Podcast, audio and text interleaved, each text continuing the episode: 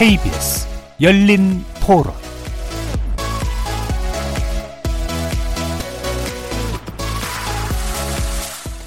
안녕하십니까. KBS 열린 토론 정준희입니다.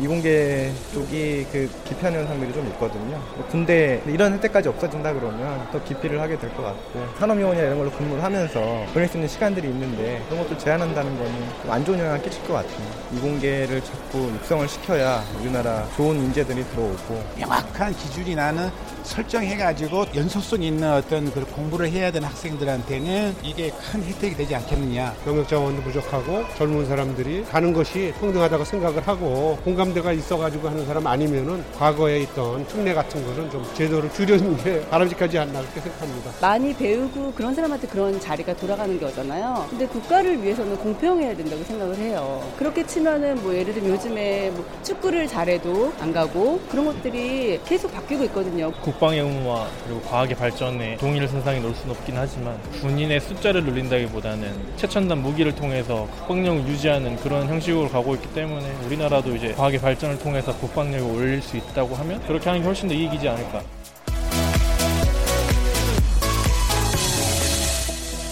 거리에서 만나본 시민들의 의견 어떻게들 들으셨습니까? 오늘 토론 주제는 바로 이공계 병역특례 축소 어떻게 생각하십니까입니다.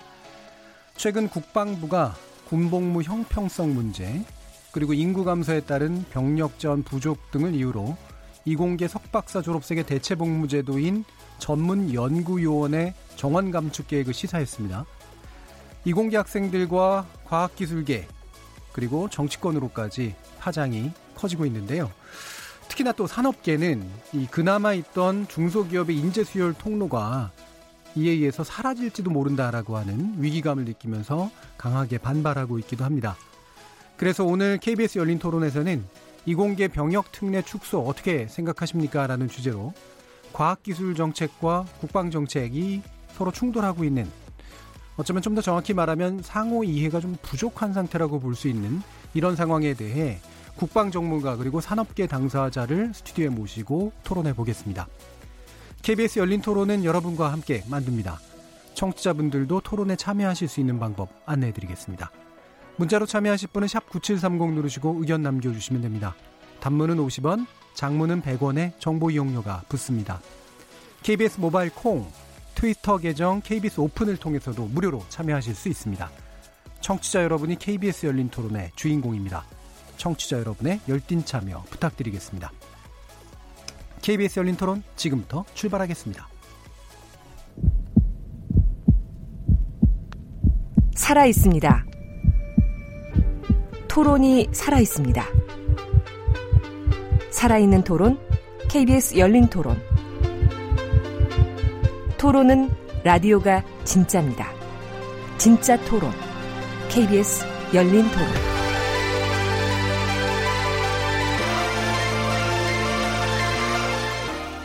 자, 그럼 먼저 오늘 함께해 주실 분들 소개하겠습니다.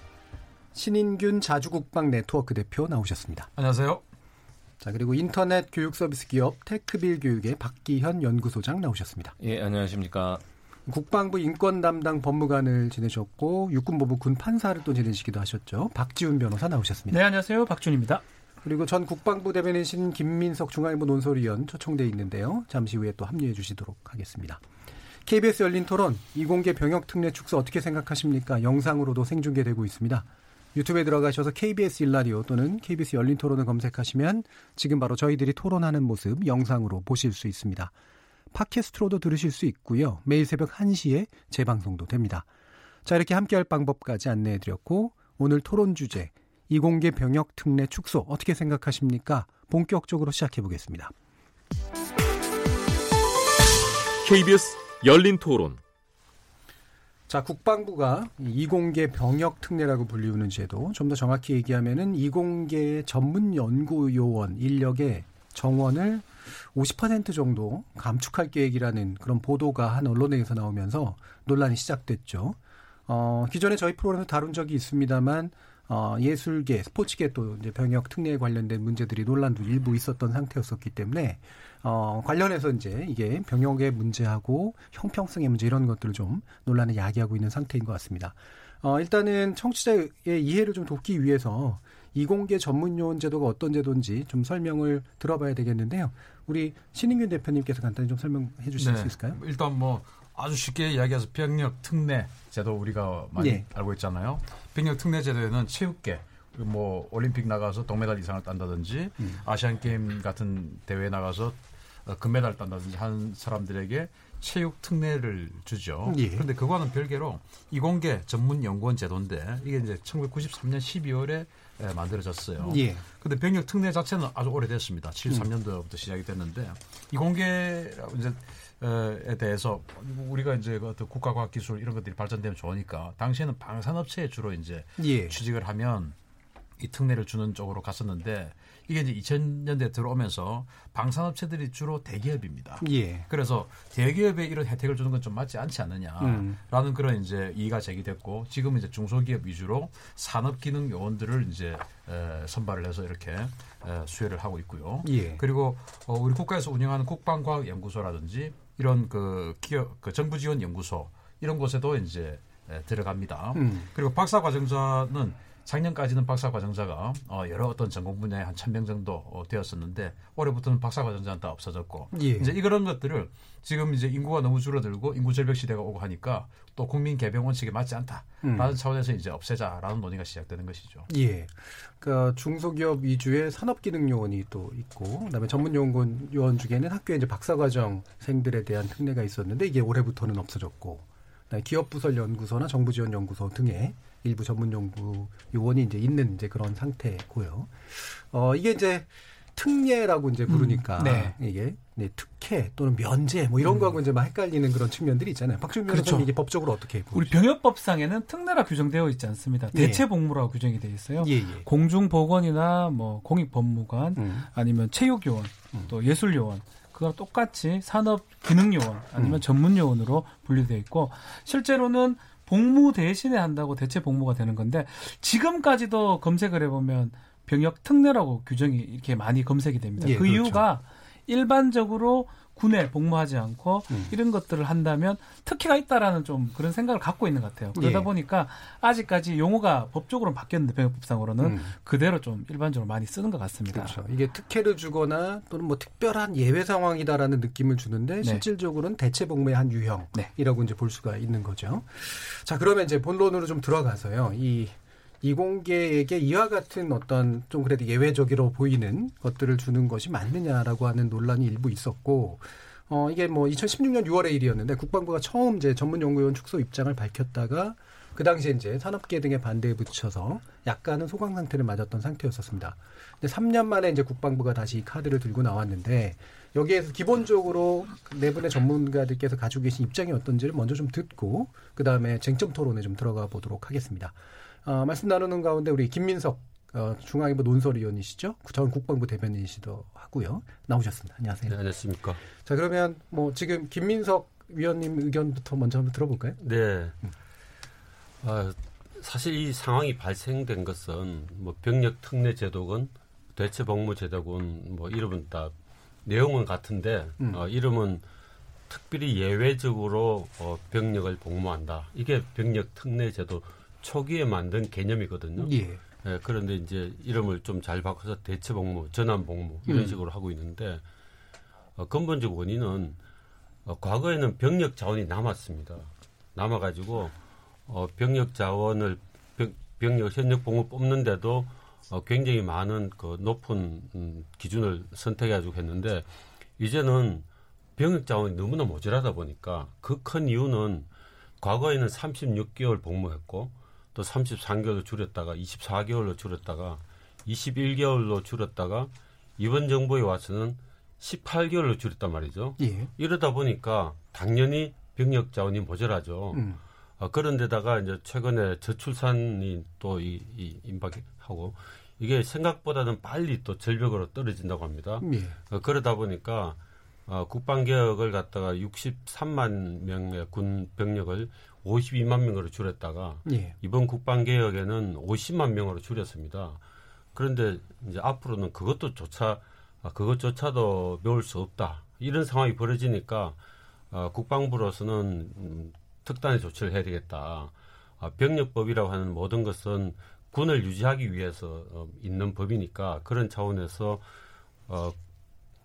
현역으로 복무하는 것 외에는 병력을 유지하는 것 외에는 다 없애겠다는 게 기본적인 예. 국방부 입장인데요. 그러다 보니까 이제 기존 산후계라든지 또 다른 대체복무 제도들하고 충돌하게 된 거죠. 예. 국방부로서는 현역 규모를 유지해야 되는데 시간이 없는 것이고 산업부처라든지 또 학계에서는 그동안 이걸 통해서 여러 가지로 이제 능력을 유지해 왔는데 그 능력이 없어지게 됐으니까 당황하게 된 예. 이런 상황에서 발생된 것이고 그래서 오늘 토론도 하는가 싶습니다. 예. 일단 상황은 뭐 잘 정리해 주셨고요. 뭐 간단하게나마 입장을 좀 밝혀주시면 예. 어떨까요? 그래서 군 병력을 유지해야 된다는 것만은 틀림이 없습니다. 예. 예. 그것은 국방부 권한도 갖고 있지만 국가적으로도 그건 인정을 해줘야 된다라는 입장이지만 다만 이제 지금까지 그 산업이라든지 특히 이제 방위산업 그리고 이제 우리 그 요즘에 공대를 잘 안 가지 않습니까? 예. 또 공대 석박사 과정도 잘 안 가려고 하거든요. 그게 무너지면은 우리 대한민국의 전문 연구 인력이 그 기반이 무너지기 때문에 그것도 필요하지 않느냐. 그런 연구 인력이 있어야만 나중에 직간접적으로 국방력에 필요하다. 예. 그런 차원에서 어느 정도 유지해야 되지 않느냐 그런 생각입니다. 기본적으로 폐지나 급격한 축소 쪽은 좀 아닌 것 같다라는 판단을 그렇습니다. 일단 좀 하시는 것 같네요. 자, 그럼 신인균 대표님 의견 듣죠. 저는 폐지를 하는 것이 맞다고 생각합니다. 예. 방금 이제 김민석 그 위원님께서 지금 현재 이제 국방의 인력 수급의 난맥상에 대해서 다 말씀을 해주셨어요. 이제 2022년부터는 완전 인구 절벽이 옵니다.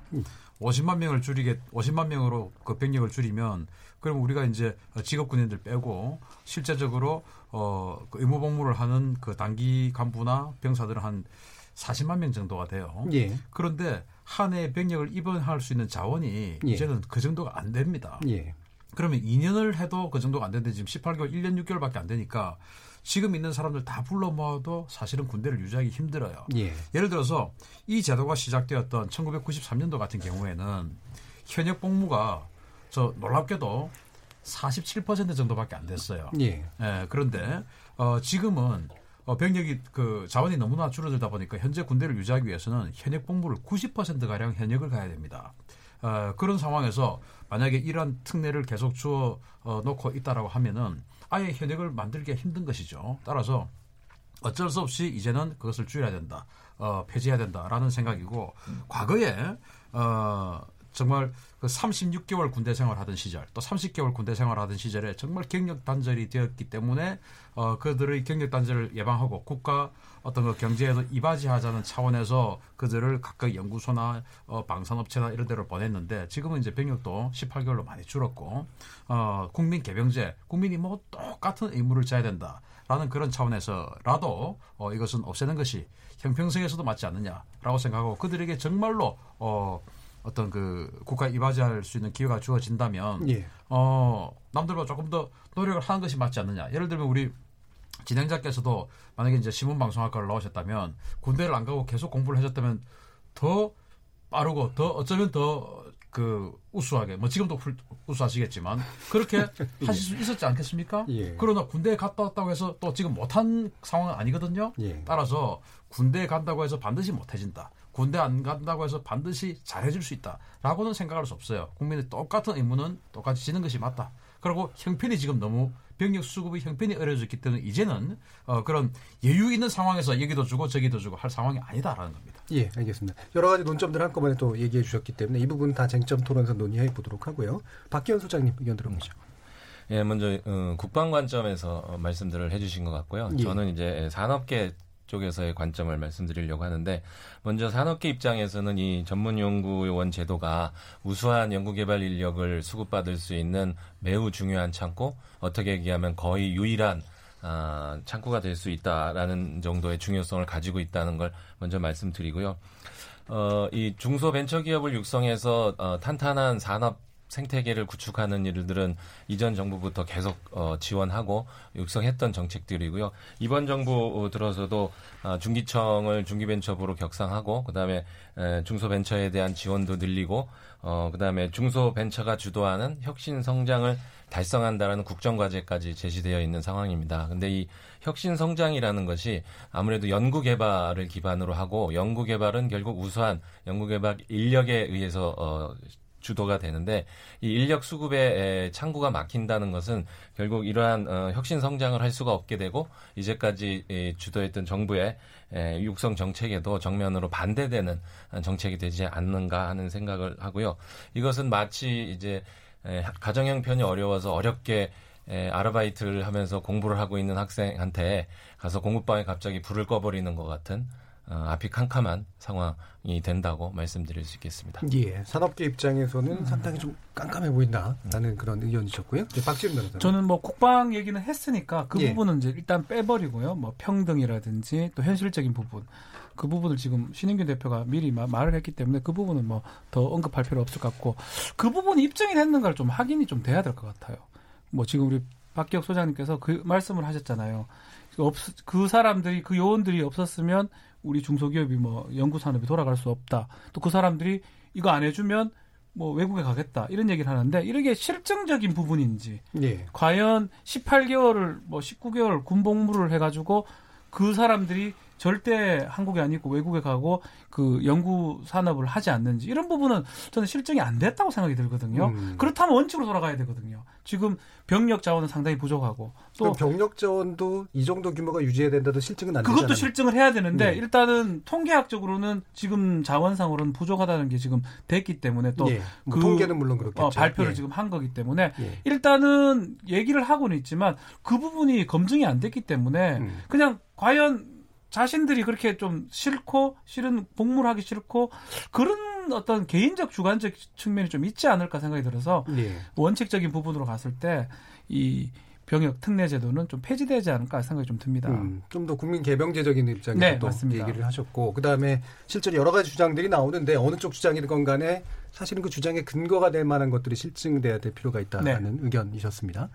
네 분의 간단한 좀 입장을 좀 들어봤고요. 아까 이제 신 대표님께서 이제 얘기해 주셨고 저도 이제 기사에서 일부 본 바로는 박사과정생들에 대한 특례는 올해부터는 폐지한다라는 게 실제로 이제 논의 중에 있는 사실이라고 지금 얘기가 좀 되고 있는데요. 그러니까 그래서 이게 이제 계획은 계획이긴 하나 확고하게 이렇게 되는 건 아니고 현행은 일단은 유지하되 석사 쪽에서부터 일부러 좀 줄이는 쪽으로 초점을 좀 맞추고 있다고 합니다. 아까 그 박사 부분은 1,000명 정도가 지금 이제 할당돼 있는데 과기대에서 400명, 일반 대학에서 박사과정에 600명 그렇게 지금 할당하고 있습니다. 과기대라고 하는 건? 과학기술대. 그러니까 4개 과학기술 특성화대학교. 특성화대학교 전부를 얘기하는 거죠. 4개를 얘기하고 있습니다. 알겠습니다. 자, 그러면 지금 핵심적인 쟁점 중에 하나가 인구 자원, 그러니까 인구 감소로 인한 병력 자원 부족이고 실제로 뭐 이거는 그럴 것 같아요. 아까 통계적으로 얘기했지만 뭐 매년 태어나는 아이들 지금도 보니까 출생률이 최소인데 이것들을 쭉 추계해 보면 현행에 있는 어떤 그 병력을 유지하는 데는 분명히 부족할 것이다라는 판단은 일단 가능할 것 같거든요. 그런데 이를테면 이제 이런 이제 논쟁이 있습니다. 그러니까 전문연구원이 수가 얼마나 된다고 이 부분을 줄여가지고 한다는 게 근본적인 대책이 될 수 있느냐라고 하는 그런 식의 또 얘기도 있을 수 있잖아요. 그 부분을 제가 좀 말씀을 좀 드리면 박지훈 변호사님. 이 전문요원을 줄여서 그걸 할당해가지고 부족한 병역 자원을 메꾼다. 그건 사실은 말이 좀 안 맞는 거고요. 다른 대체 복무를 다 줄이는 일환 중에 하나라고 보는 게 맞는 것 같아요.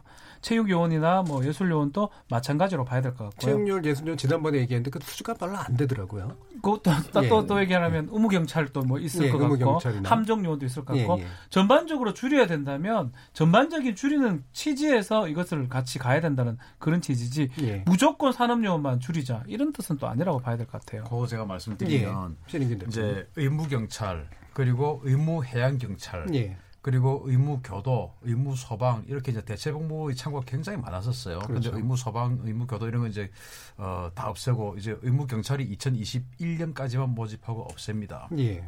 그게 이제 수만 명이 돼요.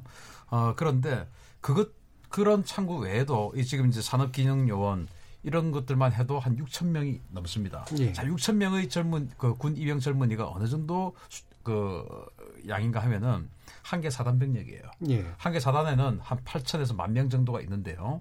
그 8천에서 1만 명 정도 중에서 상당수는 간부들입니다. 그 중에 실제 이제 병사들로 구성되는 것은 6, 7천 명 정도 돼요. 그러니까 사실 이 정도 박사급 또는 석사급 이 정도 될 정도 되면은 어떤 그 정신 전력이라든지 이런 모든 부분에서 거의 최상위권이에요. 체력은 그것은 뭐 각자의 차이가 있으니까 놔두고 어쨌든 정신 전력 면에 있어서는 거의 최상위권의 사람이라고 봐질 수밖에 없지 않습니까? 예. 그런데 그런 사람들이 만약에 우리 군에 한 개 사단급이 더 들어오게 된다면 군 입장에서는 굉장히 바람직한 일이죠. 예. 지금 현재 며칠 전에도 뭐 23사단 장병이 뭐 극단적인 선택을 하고 뭐 이런 뉴스가 나오고 세상을 떠들썩하게 했습니다만은 그렇게 지금 그 보살핌을 받아야 될 젊은이들이 너무 지금 군에 많이 오고 있어요.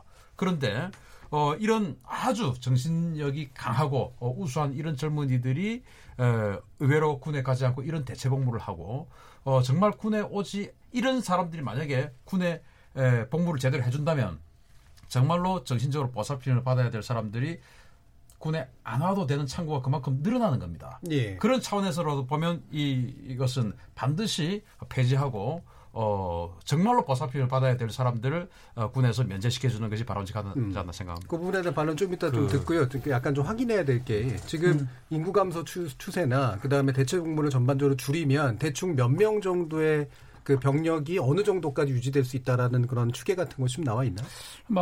제가 정확하게 통계학적으로 확인을 하지 못했지만 예. 국방부에서 지금 상당히 많이 부족하다고 판단을 한 것 같습니다. 예. 개월 수는 줄어들어 있고 예. 그리고 필요한 자원은 많고 그러다 보니까 그 요원들을 아마 다 줄이지 않으면 그러니까 연도별로 인원수는 조금 다르겠지만 시간적으로는 다 줄여야지만이 가능하다고 좀 판단한 것 같습니다. 네, 통계가 2020년대 초반에 1년에 25만 명 남자 병력 자원이 한 해에 25만 명. 그리고 이제 2030년대가 되면 25만 명 이하로 떨어지거든요. 예. 그러면은 한 해에 있는 젊은이 남성 젊은이를 100% 군에 다 보냈을 때 25만 명 아닙니까? 예. 우리가 18개월이니까 거기에서 12만 5천 명을 또 더 쓸 수가 있죠. 예. 주해 1.5회니까. 예. 그러면 이제 우리가 주해 그러니까 18개월 다 쓴다. 37만 5천이죠. 나가도 37만 5천밖에 안 돼요. 그런데 예. 우리는 직업 군인들 빼고 그 젊은이들로만 40만 명 이상을 만들어야 되거든요. 예. 그러니까 그 사람들 100%를 군에 가도 지금 모자라는데 이렇게 빼고 저렇게 빼고 할 수 있는 여유가 없다는 일단 거예요. 40만 명 미만으로 유지가 된다. 그렇죠. 아무리 다 털어도 이런 얘기고요. 제가 말씀 좀 드릴게요. 예. 김민석 숫자로 따지면은 지금 이제 우리 국방부에서 2023년까지 50만 명을 유지하겠다는 거거든요. 예. 최소한 50만 명은 유지해야 된다. 그 이유는 북한군이 이제 120만 명이에요. 우리가 요즘 무기 체계 좋고 하기 때문에 더 많이 줄여도 되지 않느냐라고 예. 하지만 그래도 최소한 인력은 있어야 된다. 120만 대 50만이거든요. 예. 그래서 국방부가 제시한 50만 명은 일단 인정을 해줘야 될 것 같고요. 예. 그러나 이제 현재 전환복무라 해서 아까 말씀하신 그 의경이라든지 그 의경 해양경찰 그리고 소방 이런 사람들이 2만 8천 명쯤 됩니다. 예. 현재 2만 8천 명이고 그건 2023년에 모두 없애게 돼 있습니다. 예. 경찰이랑 합의를 했습니다. 행안부랑. 그래가지고 그게 다 없어지면 2만 8천 명이 이제 생기는 거죠. 그리고 산업기능요원에는 두 종류가 있어요. 현역병 입영 대상기를 보내는 게 있고 그게 4천 명이고 나머지 그 보충력으로 된 사람들 중에서 가는 사람도 있어요. 그거는 상관할 필요 없죠. 보충력이니까 어차피 어디에나 근무해야 되니까 현역이 생생한 사람들 4천 명을 보내는 게 국방부로서는 너무나 아쉬운 겁니다. 예. 4천 명이면 사단 병력은 아니지만 연대 병력은 좀 넘거든요. 예. 여단 병력 정도 되는데 사단 병력이 한 3분의 1쯤 되죠. 그래서 이게 이제 아쉬운 거고 두 번째는 박사과정 1,000명 그리고 석사과정하고 해서 한 2,600명쯤 되지 않습니까? 이제 요 인력 한 6, 7천 명 되는 게 국방부는 더 챙기겠다는 거죠. 예. 그러면 그럼 이거를 6, 7천 명, 최대한 봤으면 1,000명인데 의무 경찰은 없어지게 됐으니까 이 1,000명을 어디서 챙길까? 이걸 좀 고민해서 산업계랑 협의를 하면 되겠다는 생각이 듭니다. 그래서 이 10,000명은 예를 들자면 과거에 병력이 남았을 때 현역 입영 대상을 중졸 해서 고졸로 옮겼단 말이죠. 예. 올렸습니다. 격상시키는데 고졸 출신에서 다시 중졸 출신으로 내리는 거죠. 예. 그러면 중졸 출신들이 꽤 많이 있거든요. 이 사람 중에서 정신이 건강한 사람들, 신체 건강한 사람들을 뽑으면 제가 보기에는 그 정도 충당할 수 있을 것 같고요.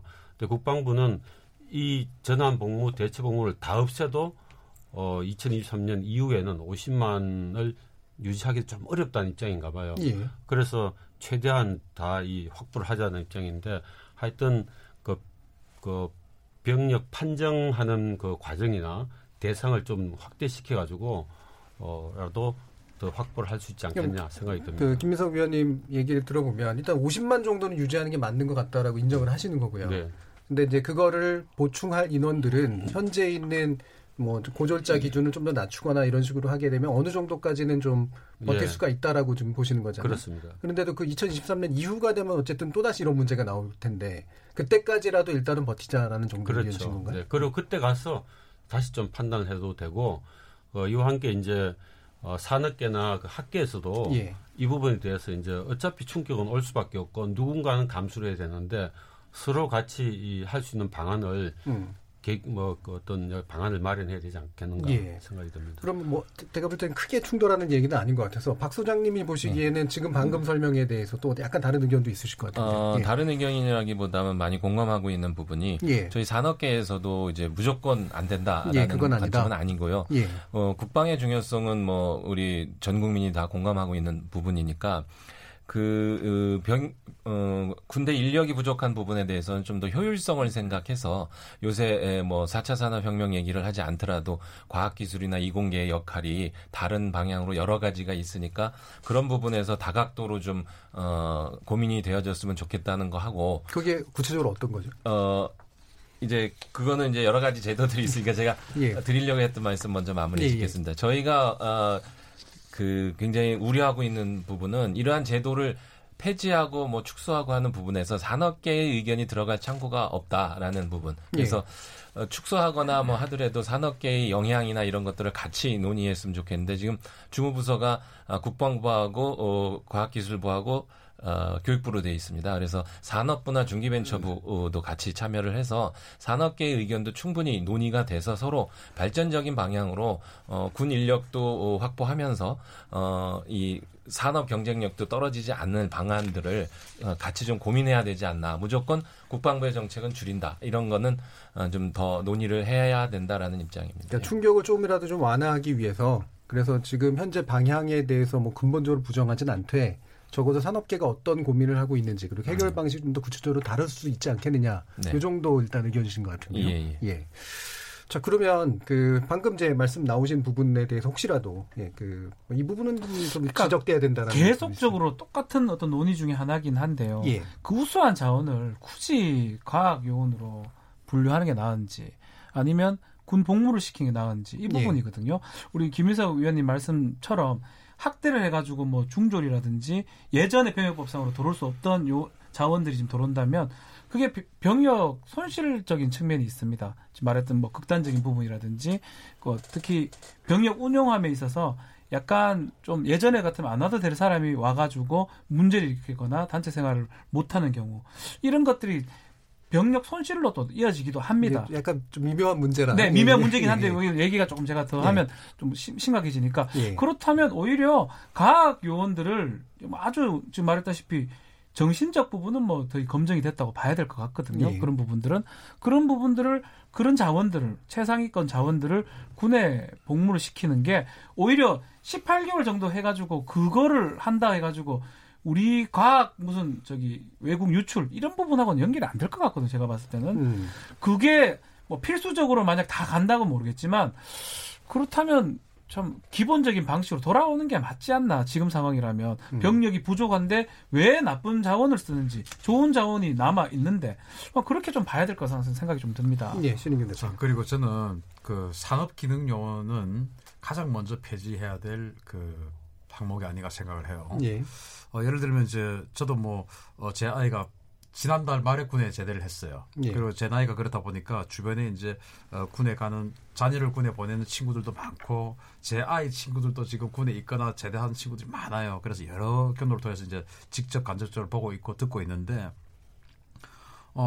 국방과학연구소라든지 이런 쪽에 가서 정말 우리 그 새로운 신무기 개발을 위해서 애쓰는 그런 대체 복무하는 사람도 저는 봤습니다. 직접 알고도 있고요.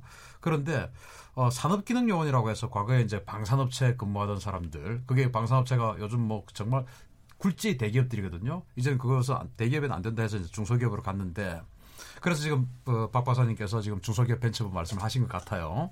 그런데 제가 이렇게 그 현장에서 또 현장에서 들리는 또 그 실제로 특례를 보냈던 사람들의 이야기 이렇게 들어보니까 정말 현장에서는 우리가 상상하지 못한 좀 저런 어떤 상황이 있어서는 안 되는데라는 일들이 비일비재하게 잘못 운영되고 있다. 네, 오용되고 있습니다. 악용되고 있고요. 왜냐하면 일단 병력 복무를 하는 사람을 이제 36개월을 이제 근무를 시키는 거예요.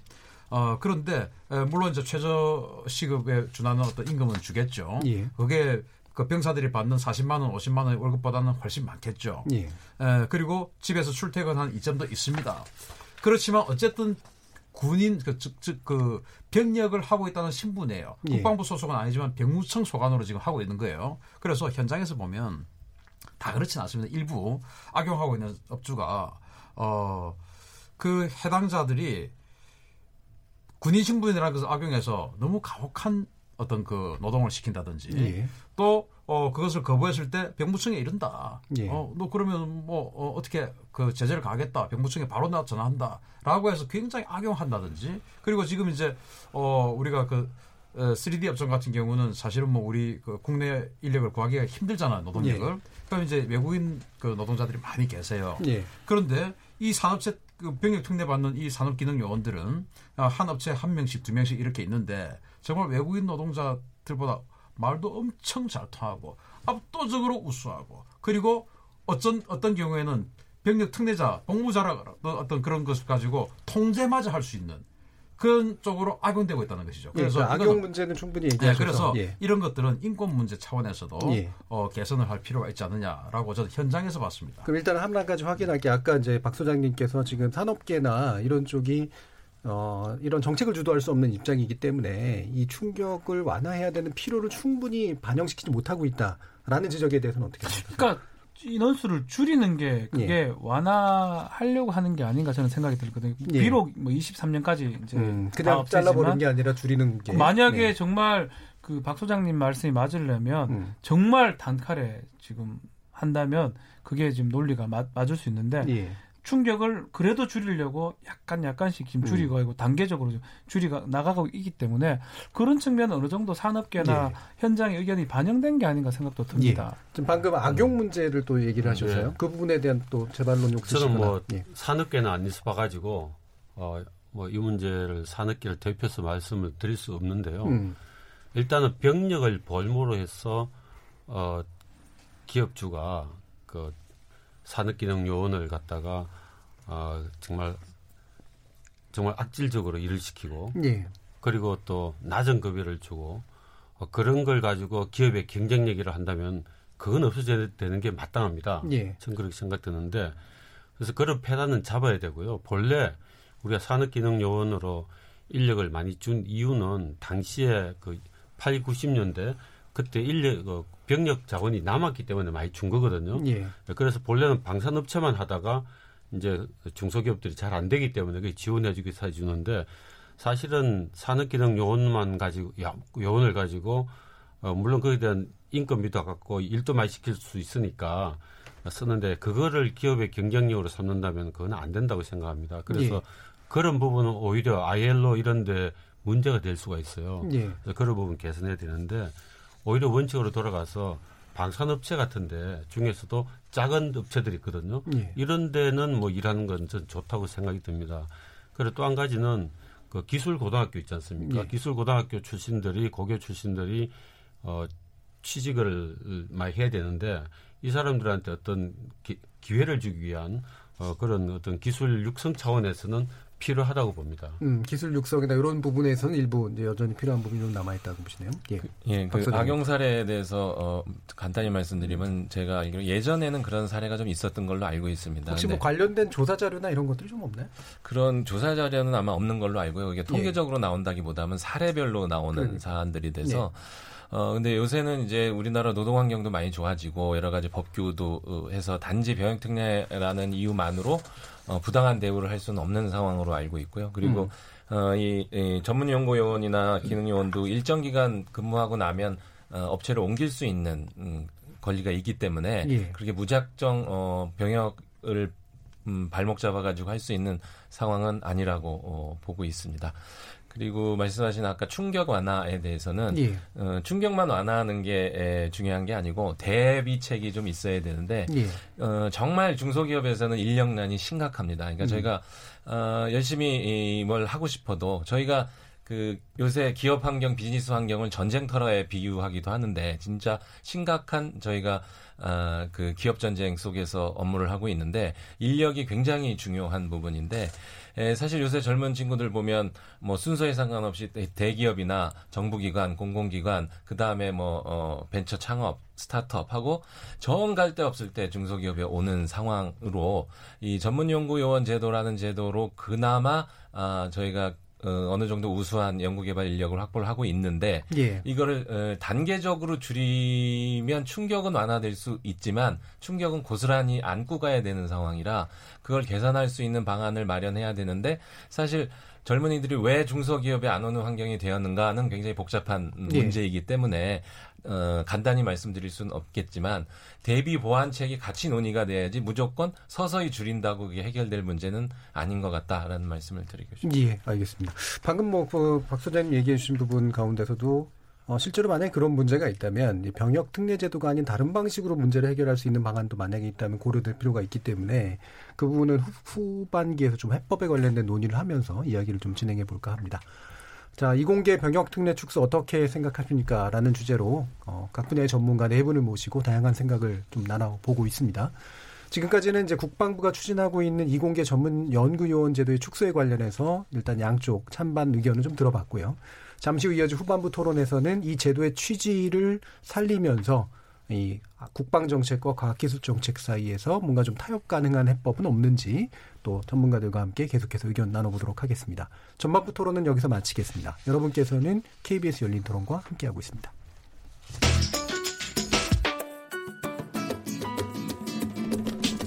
묻는다, 듣는다, 통한다. KBS 열린 토론. 듣고 계신 청취자 여러분 감사드립니다. 들으면서 답답한 부분은 없으신가요? 궁금한 점은요? 그렇다면 함께 토론에 참여하시죠. 유료 문자 샵 9730을 이용하시면 됩니다. 단문은 50원, 장문은 100원의 정보 이용료가 있습니다. 스마트폰 어플리케이션 KBS 모바일 콩을 통해서도 무료로 참여하실 수 있습니다. KBS 열린 토론은 언제나 열려 있습니다. 듣고 계신 KBS 열린 토론은 매일 밤 1시에 재방송됩니다. 자, 그럼 지금부터 전반기 토론이 진행되는 동안 청취자들께서 보내주신 의견 들어보겠습니다. 정의진 문자 캐스터. 네, 안녕하십니까. 문자 캐스터 정의진입니다. 청취자 여러분이 보내주신 문자 소개해드리겠습니다. 먼저 콩 아이디 K74386645님. 10년 내에 모병제 체제로 가야 한다고 생각합니다. 한 해 출생아 수 30만이면 남자는 15만. 그중 쓸만한 자원은 10만밖에 안 됩니다. 2년 복무해봐야 20만밖에 안 되는데 어차피 모병제로 갈 수밖에 없다고 봅니다. 콩 아이디 조이플림. 국가적으로 유지 확대했으면 합니다. 이공계 전문 연구요원들의 연구로 얻게 되는 경제적 효과가 아주 큽니다. 석박사들이 군대 대신 연구하고 개발에 전념해서 지금 문제되고 있는 일본에서 수입하는 반도체 소재들 대체 개발하면서 군복무 마치고 제대하신 분들이 직장에서 더 기술력을 넓히는 쪽으로 가야 합니다. 콩 아이디 황은균님. 박사급은 병으로 복무하는 것보다 방산업체에서 연구하는 게 낫다고 생각합니다. 게다가 인원이 1,000명이면 더더욱 그렇다고 생각합니다.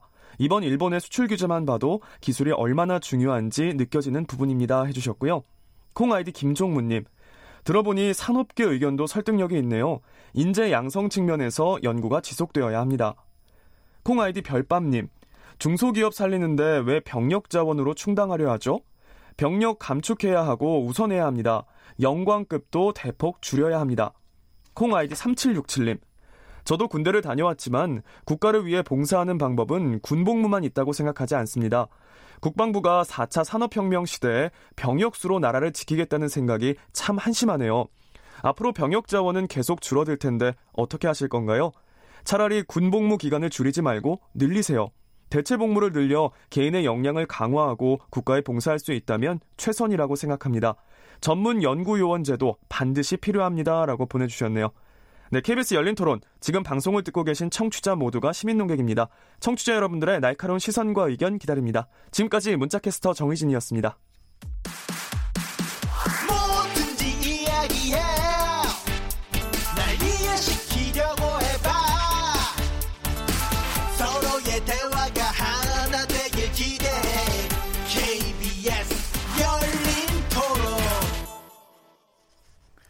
자, 그럼 홈하부 토론 이어가 보겠습니다. 김민석 전 국방부 대변인, 신인균 자주국방 네트워크 대표, 박기현 테크빌 교육연구소장, 전 육군본부 군판사셨던 박지훈 변호사, 이렇게 네 분과 함께하고 있습니다.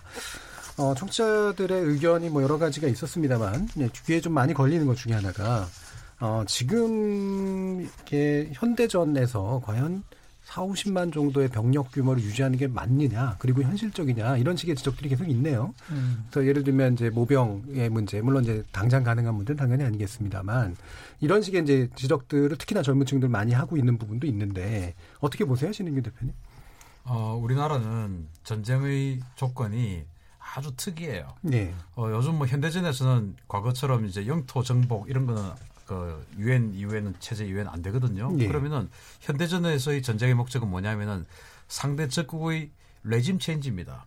그러면 이제 수도를 공격해서 수도를 점령하면 전쟁이 끝이에요. 예. 그러면 우리 입장에서는 우리 한반도 전체 과거 6.25 때처럼 부산까지 내려가고 우리는 뭐 신의주까지 올라오고 이게 아니에요. 지금 우리는 평양, 북한은 그 서울 점령하면 전쟁이 사실은 끝입니다. 예. 그러면은 우리는 160km를 전진해야 되고 북한은 40km만 전진하면 이기는 전쟁이에요.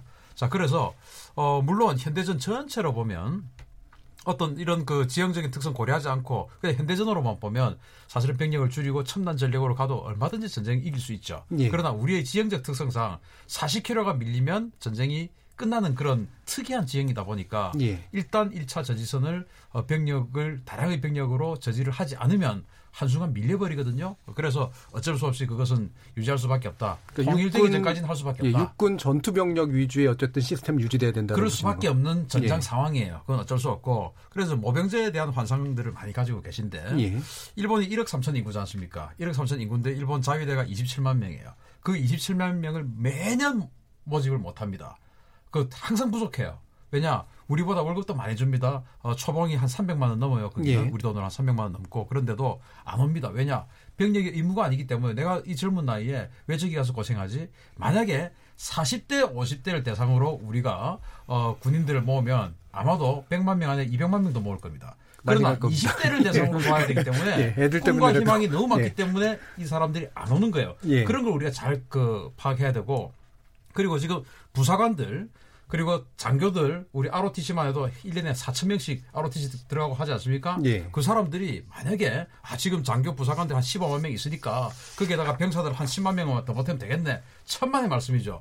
부사관 장교의 절대다수를 차지하는 단기 복무 그러니까 병력 의무만 마치고 전역하는 사람들이 압도적으로 많거든요. 그 사람들도 의무 복무가 아니면 그 장교나 부사관 했을까요? 그래서 우리 이 인구로 특히나 우리 병력에 대해서 부정적인 인식을 가지고 있는 모병제를 해서 제가 봤을 때 10만 명도 모으기 힘들다라는 것이 제 생각입니다. 예. 제가 말씀드릴게요. 예, 김민석 위원님.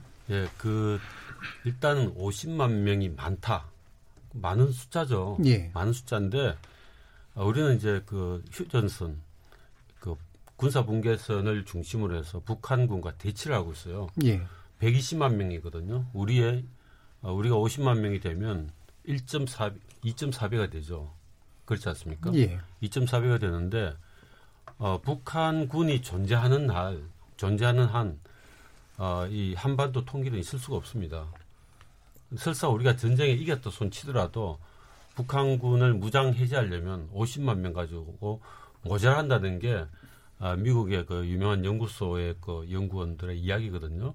그래서 그렇게 하려면 병력을 더 늘려야 된다라는 말까지 나오죠. 예. 그렇게 해서 그때 그런 상황이 되면 예비군을 갖다가 확보를 해서 투입을 시켜야 되는데 그런 만큼 지금 육군 37만 명도 유지가 안 될 것이다라는 게 생각이거든요.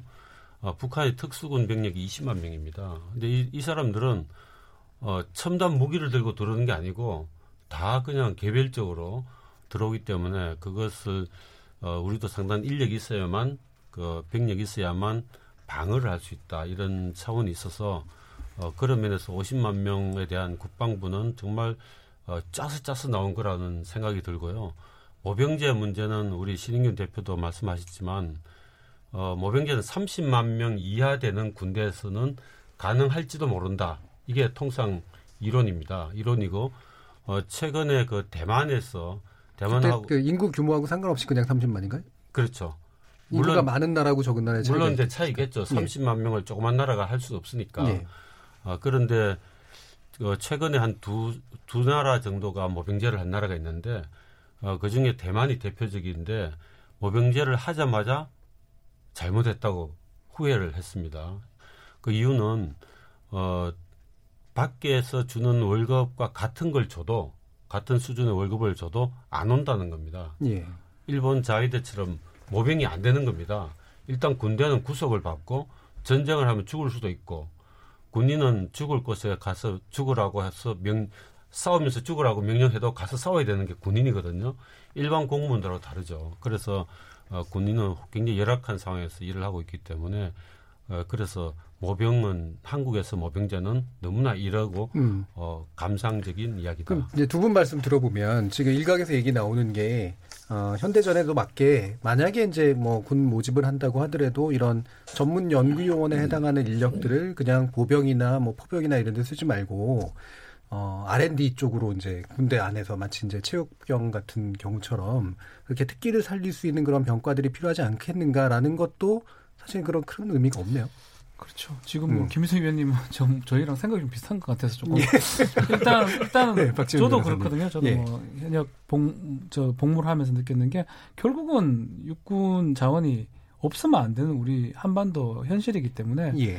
지금 계속 얘기하는 거는 어쩌면 지향점일 수 있고 바램일 수 있지만 현실은 그렇지 않는다면 적어도 중단기적으로는 안 된다. 나중에 얘기할 부분이 지금 단계에서 모병제라든지 병력 감축 얘기를 할 수는 없을 것 같아요. 그럼 현실적 단계에서 과연 지금 이 과학요원, 산업기능요원이라고 표현하겠습니다. 예. 전문요원을 줄 필요가 있는가, 유지할 필요가 있는가 이 부분인데 저는 근본적으로 돌아간다면 인원수가 많이 모자라기 때문에 당연히 어쨌든 간에 이 보충을 해야 되고 다만 그 차이 같아요.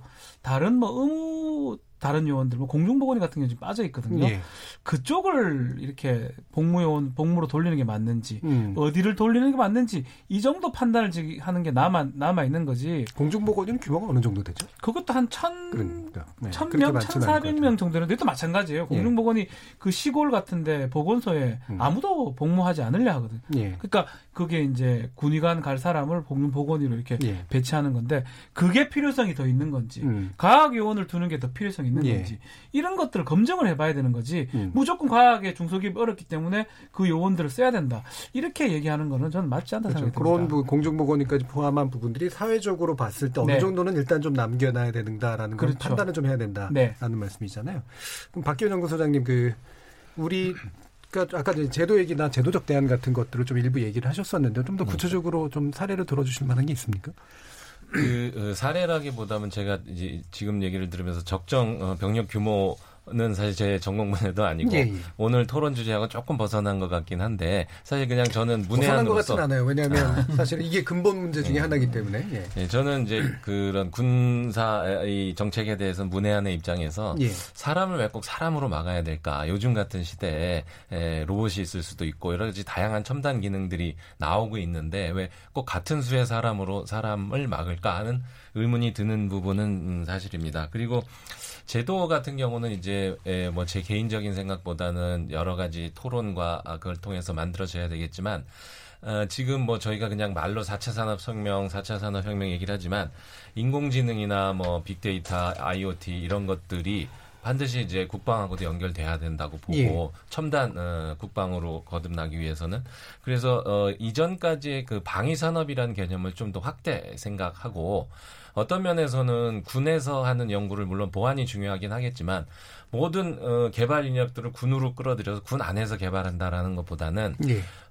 산업계하고 연계해가지고 병역 의무도 나누면서 그런 기술 개발도 나누고 서로 상호 협력적으로 갈 수 있는 방안이 만들어질 수 있다면 제가 볼 때는 우리나라의 개발 인력이 절대적으로 부족하다고 보거든요. 요새 중국 정부 같은 경우에서 쏟아붓는 인력과 자원을 보면 정말 산업계에 있으면서 앞날이 굉장히 걱정이 될 정도로 많은 자원을 투입해서 개발을 하고 있습니다. 그런데 우리나라는 한정된 자원으로 산업도 살려야 되고 국방도 첨단화해야 되니까 그런 부분에서 좀 같이 협력할 수 있는 방안들을 좀 모색해보면 어떨까 이런 생각도 좀 듭니다. 저 박 소장님, 예, 제가 알기로 그 한 업체당 많은 인력을 주지 않지 않습니까? 네.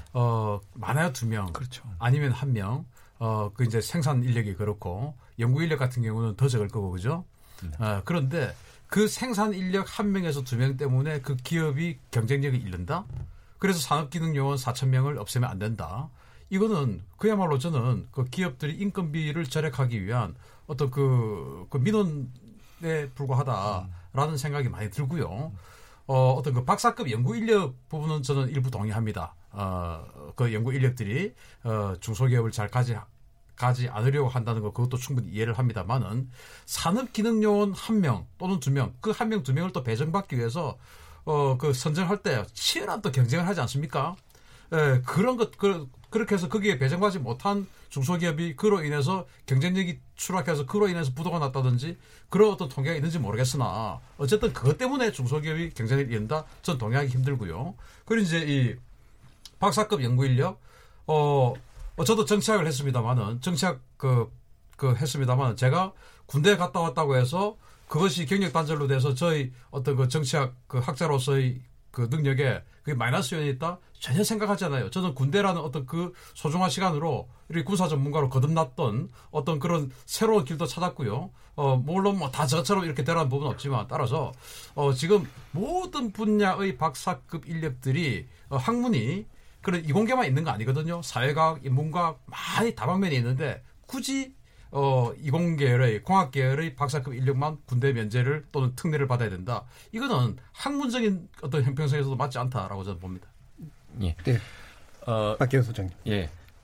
지금 예전에는 저희가 산업기능요원이나 전문연구요원 TO를 한 회사에 1명 내지 2명 배정을 받는 시기였는데 말씀하신 그런 여러 가지 좀 제도적 폐단도 있고 묶이고 이런 부분들이 있기 때문에 요새는 이제 제도가 전체 풀로 운영이 됩니다. 그래서 정말 마음만 먹어서 뽑을 수 있다면 100명도 뽑을 수 있는 구조가 현재 되어 있고요. 그래서 이게 전문연구요원 복무기간이 36개월 3년이니까 1년에 2명씩 뽑으면 6명 정도가 동시에 한 회사에 있을 수 있는데 중소기업에서 박사급 인력 6명이라면 굉장히 큰 힘이 되고요. 경쟁력을 갖출 수 있습니다. 그 정도 인력이면 중소기업에서 원하고 하는 기술 개발을 가져갈 수 있는 부분이 있다고 말씀드릴 수 있고요.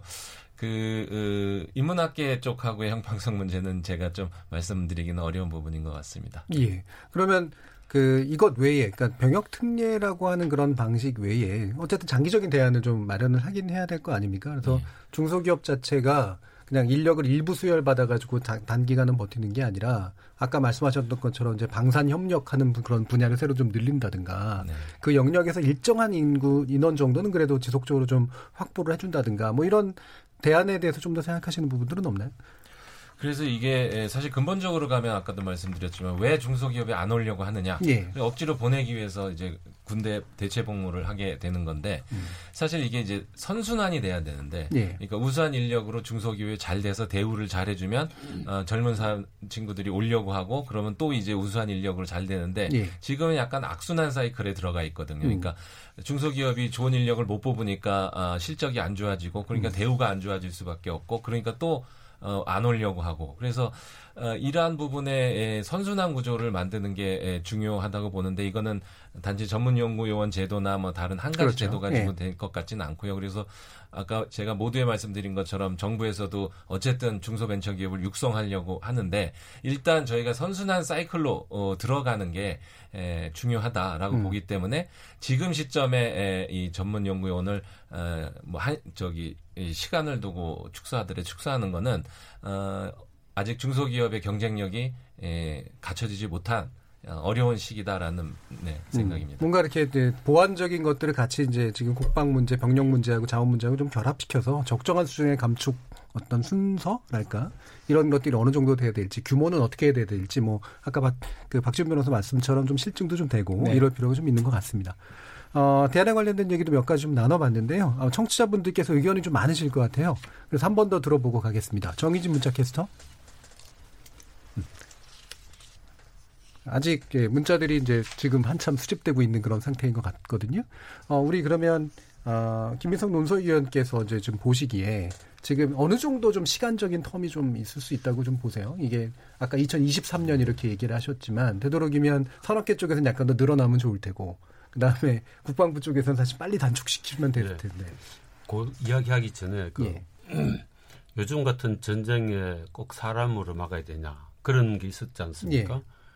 그리고 AI도 있고 로봇도 있다고 하는데 근데 현실적으로는 우리 AI나 로봇 그 전투 병력이 군과 지금 바로 연결되기는 쉽지가 않습니다. 그게 현실적으로 현실화되려면 앞으로 10년 더 지나야 되거든요. 그런데 문제는 그 사이가 이제 공백이 생기는 게 문제입니다. 그렇죠. 예, 네, 그렇잖아요. 그래서 AI니 뭐 로봇 이런 걸 지금 말하기 너무 이런 것 같고 사람으로 막아야 된다는 건 어쩔 수 없는데 그래도 최소한으로 줄이려고 하고 있는 상황인데 이 아까 말씀드린 것처럼 산업기능요원을 오로지 그 돈 때문에 그 인력을 활용하기 위한 차원으로만 한다는 것은 저는 맞지 않다고 봅니다. 예. 그런 식으로 기업의 경쟁력을 유지한다는 것은 한계가 있는 것이고 그 외에 마이스터거나 특성화고 이런 데를 잘 안 가려고 하니까 사실 한때 매우 육성하려고 애를 많이 썼지 않습니까? 그럼에도 불구하고 잘 안 가려고 하니까 이런 그 우리 산업 기반을 어느 정도 육성한다는 차원에서 기회를 주기 위해서는 저는 그건 필요하다고 봅니다. 예.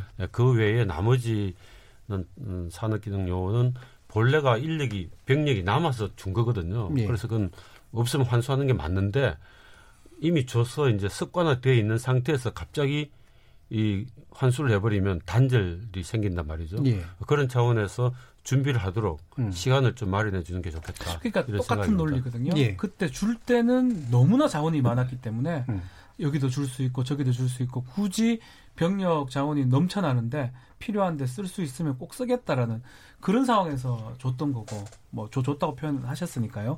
지금은 현실이 많이 바뀌었잖아요. 예.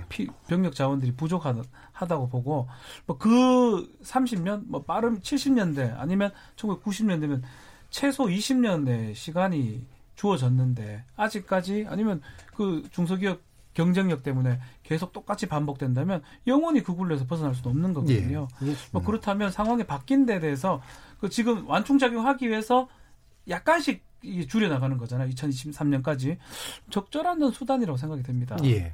이게 또 이제 정책 관점에서 보면 약간은 비겁한 측면들도 좀 있었던 것 같아요. 예. 그러니까 뭐 이른바 준다 뺀다 이런 얘기를 하지만 실질적으로 예측하면서 뭐 예측보다 너무 빨리 늘어나고 너무 이제 빨리 줄어드는 그런 면들이 좀 있었지만 정부 입장에서도 사실은 이게 논란이 되니까 뺐다 넣었다 하는 그런 식의 이야기들이 있어서 지금 확실히 현실의 문제이기 때문에 이 부분에 대한 이해 당사자들의 이야기를 충분히 들으면서 되도록이면 그 충격이 적을 수 있도록 하는 방향, 이런 것들이 좀 논의돼야 될 것 같습니다.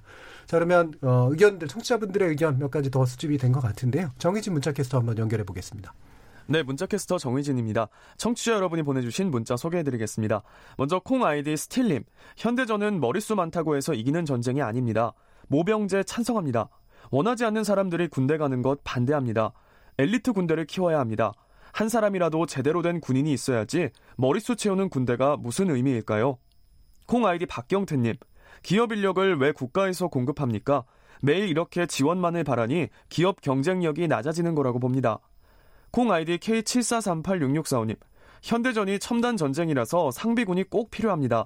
전문화된 직업군인이 필요해요. 콩 아이디 7227님, 왜 복무기간을 대책 없이 줄였나요? 거기서부터 잘못된 겁니다. 복무기간을 늘려야 합니다. 콩 아이디 K75118009님, 열악한 국내 기술 개발 환경에서 국가 발전의 근간이 되는 과학기술인을 양성하는데 조금이나마 도움이 되는 제도를 확대해도 모자란데 축소는 안 된다고 봅니다. 작금의 한일 경제전쟁을 보면서도 국가의 힘은 국방력뿐 아니라 경제력과 과학기술력이 아닌가 합니다. 라고 해주셨네요. 네, KBS 열린 토론, 지금까지 문자캐스터 정의진이었습니다.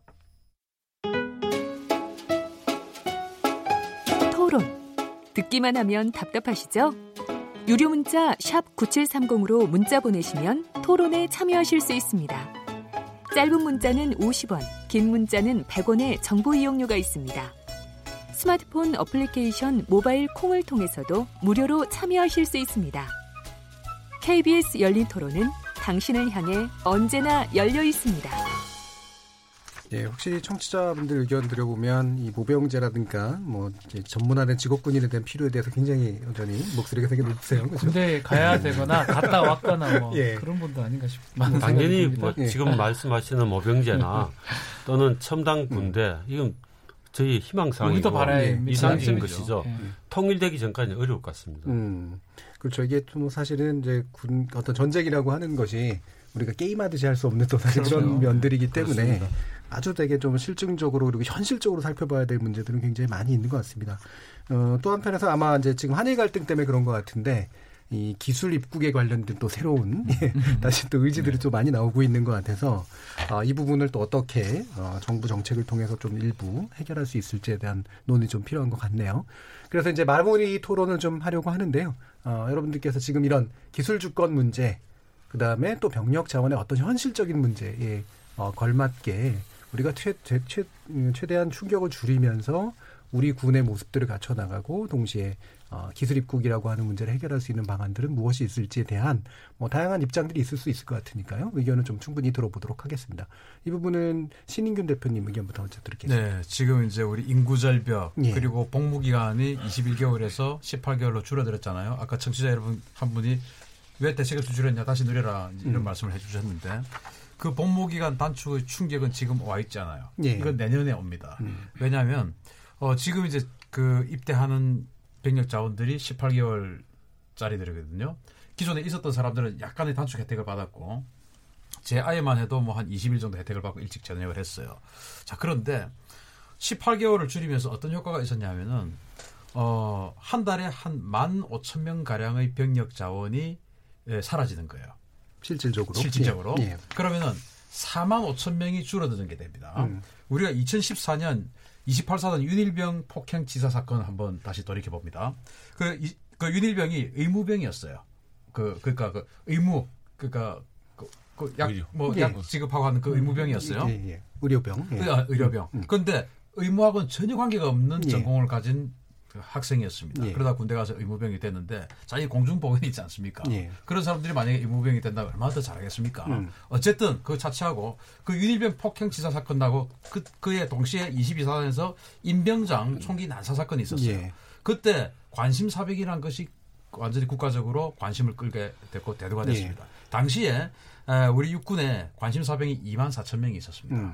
그런데 지금 3개월을 강제로 단축을 함으로써 인구가 그때와 똑같다고 봤을 때 강제로 단축을 함으로써 45,000명이 군에 안 가야 될 사람이 더 가게 됩니다. 그죠? 자, 그러면은 당시 윤일병 치사 사건, 임병장 총기 난사 사건 할 때 24,000명. 그러면은 우리 육군이 당시에는 50만 명이었어요. 50만 명에 2만 4천 명이면은 거의 뭐 한 개 소대 한 명 정도가, 한 명 또는 두 명 정도가 관심사병이니까 정말 그것도 힘들지만 흡수할 수 있었습니다. 그런데 지금 육군이 37만 명이 되는데 이제는 관심사병이 인구 똑같다고 봤을 때 관심사병이 군에 안 가야 될 사람이 들어가니까 4만 5천 명이. 그러면은 7만 명이 관심사병이 되는 거예요. 예. 이거 감당할 수 있겠습니까? 예. 37만 명에서 7만 명, 한 개 분대에 2명이 관심사병이 되는데 감당할 수 있겠습니까? 이거는 어마어마한 충격이 오는 거예요. 그런데 여기에 지금 산업기능요원이라든지 그리고 박사급, 석사급 아주 훌륭한 사람들 다 그런 분들은 관심사병이 될 가능성이 아주 낮겠죠. 예. 그런 분들이 빠짐으로써 더 많은 어떤 그 사회적 비용과 갈등 그리고 피해가 생길 수 있다라는 말씀을 드립니다. 예. 이제 한 1분 정도씩 의견 들어봐야 되겠네요. 김민석 의원님. 네. 사실 이거 정치에서 인기 영합하느라고 병력 기간을 줄인 거거든요. 예. 군 복무 기간을 줄인 겁니다. 줄이고 나니까 많은 문제가 생기고 지금 국방부에서는 인력을 최대한 확보하기 위해서 이거 결국 문제가 생기니까 편제 인원을 다 채우지 못하니까 온갖 애를 쓰고 있는 과정에서 이런 지금 오늘 토론 또 생긴 것인데 사실 정치적으로 책임을 져야 되는 상황인데 거꾸로 반대로 돌리기는 참 어려울 겁니다. 예. 예. 뭐 전쟁이 나지 않는 한 굉장히 어려울 텐데 그래서 그러면 이제 문제는 해결해야 되는 건데 앞으로는 아마 이 산업기능요원이나 전문연구요원을 줄여도 감당을 못한 사태가 또 올 겁니다. 그렇겠죠. 지금 예. 그 인구 절벽이 더 심각해지면 그래서 결국은 나중에는 복무기간 정책을 바꿔야 되겠지만 현재로서는 아까 말씀드린 것처럼 중졸 출신들도 충분히 군복무를 잘할 수 있어요. 훨씬 잘할 수 있는데 오히려 정신이 똑바로 박힌 사람들이 많이 있을 수 있습니다. 이런 사람들 다 병력 자원으로 확보를 하고. 예, 알겠습니다. 거기까지 예, 듣겠습니다. 예, 박 소장님. 예, 분명히 이제 국방부의 입장도 있을 거고요. 저희 이제 산업계의 입장도 있을 겁니다. 거기 이제 상충되는 부분을 잘 해결해야 될 문제라고 예. 생각하고요. 아까 시청자분 말씀 중에 기술 개발을 기업에서 해야지 왜 국가의 힘을 빌리냐는 게 제 가슴을 막 흡협하면서 예. 아픔을 주는데 저희 같은 경우는 이제 그 문제들을 해결하는 데 있어서 지금 대학 교수님들이 많은 목소리를 내면서 반발을 하니까 제가 들은 얘기로는 학교 쪽 인력은 그대로 두고 산업체 쪽 인력을 줄이는 방향으로 예. 가고 있다는 얘기도 듣고 있습니다. 그게 사실인지 모르겠지만 그렇지만 이제 그렇게 제도가 개편돼서는 안 된다고 보고요. 충분히 예. 관계부처들이 모여서 산업계 의견, 국방부 의견 함께 해서 좋은 해결책을 내야 될 거라고 보고 있습니다. 예, 알겠습니다. 마지막으로 박지훈 변호사님. 네. 산업요원이 얼만큼 우리 국가 과학 발전에 도움이 됐는지 그건 사실은 알 길이 없는 것 같아요. 예. 오히려 공중보건의가 시골에 배치돼서 그 의료 소외 지역에서 활동한 게 더 효율성이 컸지 않을까. 저는 뭐 자꾸 그런 의구심이 들거든요.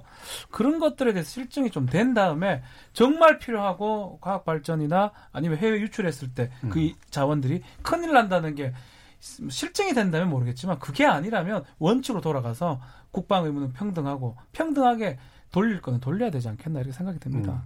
이게 이제 저도 실증을 좋아하긴 하는데 실증이 굉장히 어려울 것 같긴 합니다. 지금 네. 설문조사 이렇게 만약에 군대 가게 되면 외국 가겠다 이런 설문조사는 사실 의미 없는 설문조사거든요. 예. 당연히 그렇게 얘기하겠죠. 예. 중요한 건 이제 그런 가치나 문제들을 사회적 합의의 테이블로 올려놓는 것 이런 것들이 훨씬 더 이제 중요한 문제가 아닐까 싶고요.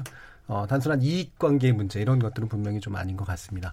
예. KBS 열린 토론 오늘은 이공계 병역 특례 축소 어떻게 생각하십니까? 라는 주제로 전문가 네 분과 함께 토론해봤습니다. 오늘 함께해 주신 김민석 전 국방부 대변인, 신인균 자주국방 네트워크 대표, 박기현 테크빌 교육연구소장, 박지훈 변호사 네 분 모두 수고하셨습니다. 감사합니다. 감사합니다. 함께해 주신 시민 논객, 청취자 여러분 모두 감사드립니다. 청취자들의 적극적인 참여로 만드는 KBS 열린 토론, 토론을 통해 우리 사회의 합의의 길을 찾아가도록 하겠습니다. 저는 내일 저녁 7시 20분에 다시 찾아뵙겠습니다. 지금까지 KBS 열린 토론 정준희였습니다.